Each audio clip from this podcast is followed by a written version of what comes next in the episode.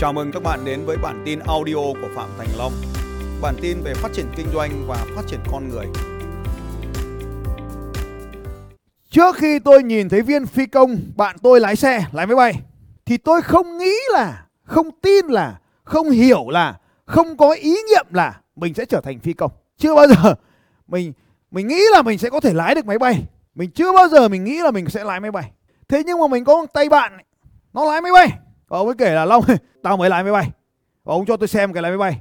Lúc này tôi mới nhận ra rằng tôi không biết lái máy bay ông bạn tôi ạ. Ông ấy tên là Black Morgan. Thì khi tôi thấy một con người mà tôi rất là đáng là đáng ngưỡng mộ như vậy ấy, thì tôi thấy ông ấy lái máy bay, bay trên bầu trời, thực hiện những cú nhào lộn. Lúc đó tôi mới biết rằng là à, Long ơi, mày không biết lái máy bay. Trước khi xem đoạn video clip đó của Black Morgan, tôi ở trạng thái là không biết là mình không biết lái máy bay. Sau khi tôi xem xong video của Black Morgan, tôi biết là mình không biết lái máy bay. Nhưng tôi muốn, tôi muốn lái máy bay. Nhưng mà tôi không biết lái máy bay. Nhưng mà tôi mang cái tâm sự này ở trong người mình. Tôi còn sẽ kể qua lại câu chuyện này một lần thời gian nữa. Nhưng mà tôi giữ ở trong mình một cái trải nghiệm là tôi phải lái máy bay. Tôi quyết tâm tôi phải lái máy bay. Và chuyến bay thực hiện lần đầu tiên đó là khi tôi chiến thắng cuộc thi Clickbank. Tôi nói với vợ tôi rằng là tôi sẽ lái máy bay chở vợ bay khắp bầu trời nước Mỹ. vợ tôi bảo điên, không tin. Có nghĩa là gì ạ? Vợ tôi không nghĩ là, không biết là tôi, không biết lái máy bay để chở vợ tôi bay. Tôi mới thuê một cái máy bay. Tôi bảo ông bạn tôi là phi công. Nhưng mà tôi hồi ấy chưa có tiền nhiều. Tôi bảo thuê cái máy bay rẻ rẻ thôi. Thì cuối cùng ông bạn tôi vốn là một kỹ sư của Boeing. Cuối cùng ông ấy lại cũng tìm được cho tôi một cái chỗ thuê máy bay và thuê luôn cho tôi một ông phi công bay cùng với tôi để huấn luyện tôi bay trực tiếp luôn. Ở đây là chiếc máy bay tôi thuê. Ở đây là viên phi công tôi thuê. Và tôi là người lái máy bay nhé các bạn nhé. Chỉ có làm một hai việc không làm thôi là cất cánh và hạ cánh. Và đây là máy bay tôi lái. Đây là chiếc máy bay đầu tiên. Máy bay này nó dễ lái vì nó tự động. Và cất cánh bay lên đầu bầu trời. Bay một ngày, ông hạ cánh về. Thì tôi lên cái máy bay này nó nhàn lắm, nó chán lắm. Và tôi phát hiện thấy rằng lái máy bay rất dễ không ạ? Lái máy bay là rất dễ, dễ hơn lái ô tô. Mình lái ô tô ấy là mình phải tránh cái thằng ô tô khác, phải không? Nếu mình không tránh thì điều gì diễn ra? Đúng rồi. nhưng mà lên trời ấy, chuyện này là nó vẫn không nó không diễn ra ở Việt Nam nhưng mà nó có thể diễn ra ở Mỹ. À lên trời ấy, ở trên bầu trời nó cứ thế thôi. Thoải mái. Mật độ giao thông ở dưới đường ấy là đường nó hẹp, đường nó bé. Máy bay, ô tô nó nhiều, nó cứ chạy xen kẽ nhau như này. Nhưng mà lên trời ấy, cả một khoảng trời to này, có ít máy bay hơn. Cái xác suất để máy bay nó bắn vào nhau là gần như không có. Thỉnh thoảng cũng có nhá, mà nó cũng có đường bay, máy bay bên này, máy bay bên kia. Nhưng mà nó dễ lắm. Tóm lại là mình được bay theo giờ và cái tuyến đường ấy nó ưu tiên rồi. Mình xét tọa độ trên máy bay, sau đó là nó cứ bay theo cái tọa độ đó nó đến, nó hạ cánh đúng sân bay. Mình chỉ có phải can thiệp khi lúc mà hạ cánh hạ cánh và cất cánh thì viên phi công họ phải làm một số động tác khó thì mình không làm. Mình sợ chết. Tóm lại, mình sợ chết. Mình không sờ tay vào vô lăng nữa. Nếu anh em để ý là cái máy bay kia là nó tự động. Lên trời nó sẽ tự động. Nó hết tự động bay. Nó gọi là autopilot. Trước khi mình ngồi lên lái máy bay thì mình có nhận thức được là lái máy bay nó dễ không? Có không? Không. Mình phải trải nghiệm nó thì mình mới biết là lái máy bay nó dễ hơn lái ô tô. Bây giờ hỏi lại tiếp này. Ô tô với xe máy cái nào dễ hơn các bạn ơi?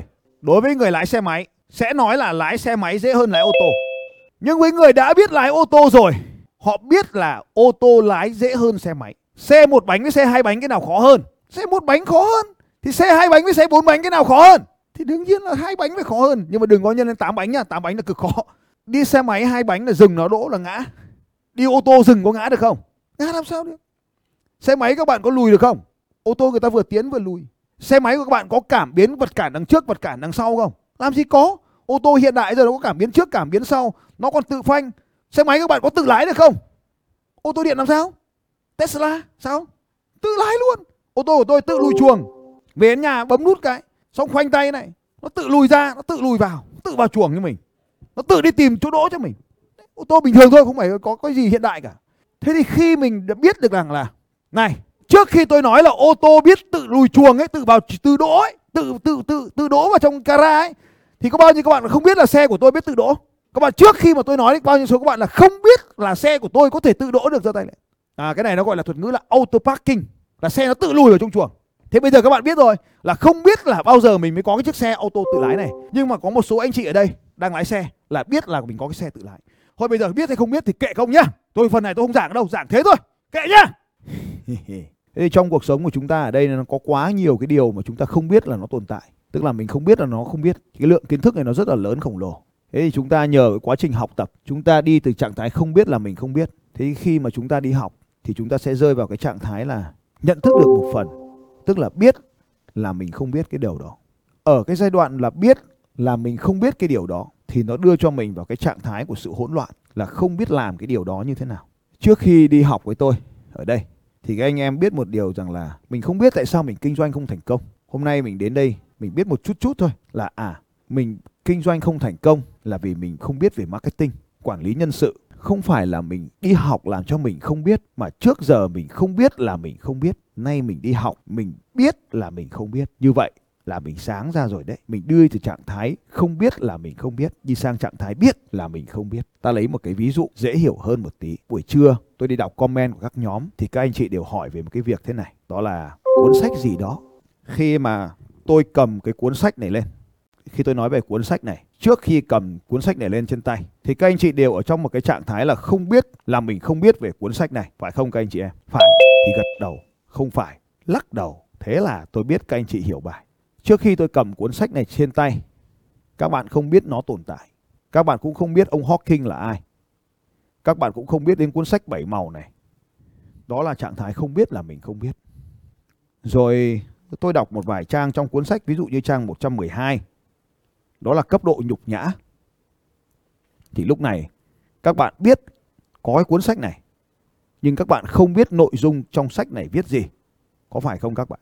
Trước khi tôi nói, tôi cầm nó trên tay, các bạn không biết về nó. Nay, tôi cầm nó trên tay, các bạn biết là mình không có nó. Có đúng không các bạn? Hoặc biết là mình có nó, nhưng mình chưa đọc nó. Có đúng không nào? Mình biết là mình có nó. Thế thì bây giờ để mình biết về nó thì chỉ có một con đường thôi, mua nó và đọc nó, phải không? Nhưng mà mua nó và đọc nó thì cũng không hiểu được.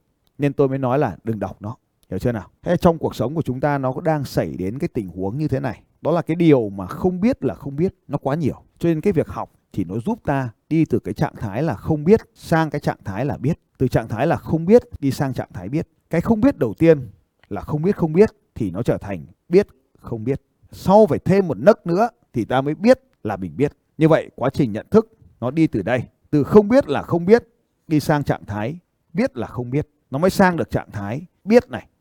Như vậy, nó cần phải có một cái hành trình để nhận thức của chúng ta. Trạng thái đầu tiên là không có cái khái niệm, không có cái ý niệm gì về cái này. Ta gọi là không biết. Không biết là mình không biết. Nên là đối với mình ấy, không sao hết, không có vấn đề gì cả. Ổn, everything ok. Đi sang cái trạng thái thứ hai, học, có học, có khôn nhưng mà đây là trạng thái càng học càng ngu này. Đây là trạng thái càng học càng ngu. Đó là sau khi học xong thì mình biết mình biết mình nhận thức được là mình ngu mình không biết. Đang yên đang lành ở nhà không sao. Tự nhiên đi học lại nhận thức ra là mình không biết lái máy bay. Thế là thấy ngu rồi. Thấy ông khác biết lái máy bay. Mình không lái được máy bay. Thấy mình ngu rồi. Đang ngồi ở nhà không sao ấy, đi học. Tự nhiên lại biết là mình không biết một cộng một bằng 10 lại thấy ngu rồi. Không biết là không biết là không sao hết. Là thấy ổn nhưng mà lúc sau, bây giờ biết là không biết là thấy mình ngu. Đang không đi học thì biết một cộng hai, là không bao giờ nghĩ cái chuyện một cộng một bằng một không cả tự ông thầy cho mình một cộng một bằng một không, dối não, thấy mình ngu ngu. Không đi học thì không biết là là vợ mình chả ảnh hưởng gì đến cuộc đời mình hết. Đi học xong, tự nhiên lại nhận thức được là vợ chả quan trọng, mình mới quan trọng. Đến cái đoạn này nó bắt đầu dối não. Thì cái sơ đồ nó như thế này các bạn này. Đang yên, đang lành, không có sao hết đang ở đây này. cuộc sống mình nó đang bình bình bình không sao hết mọi thứ đều ổn. Kiếm 10 triệu một tháng ok. Tổng tài sản 200 triệu ok.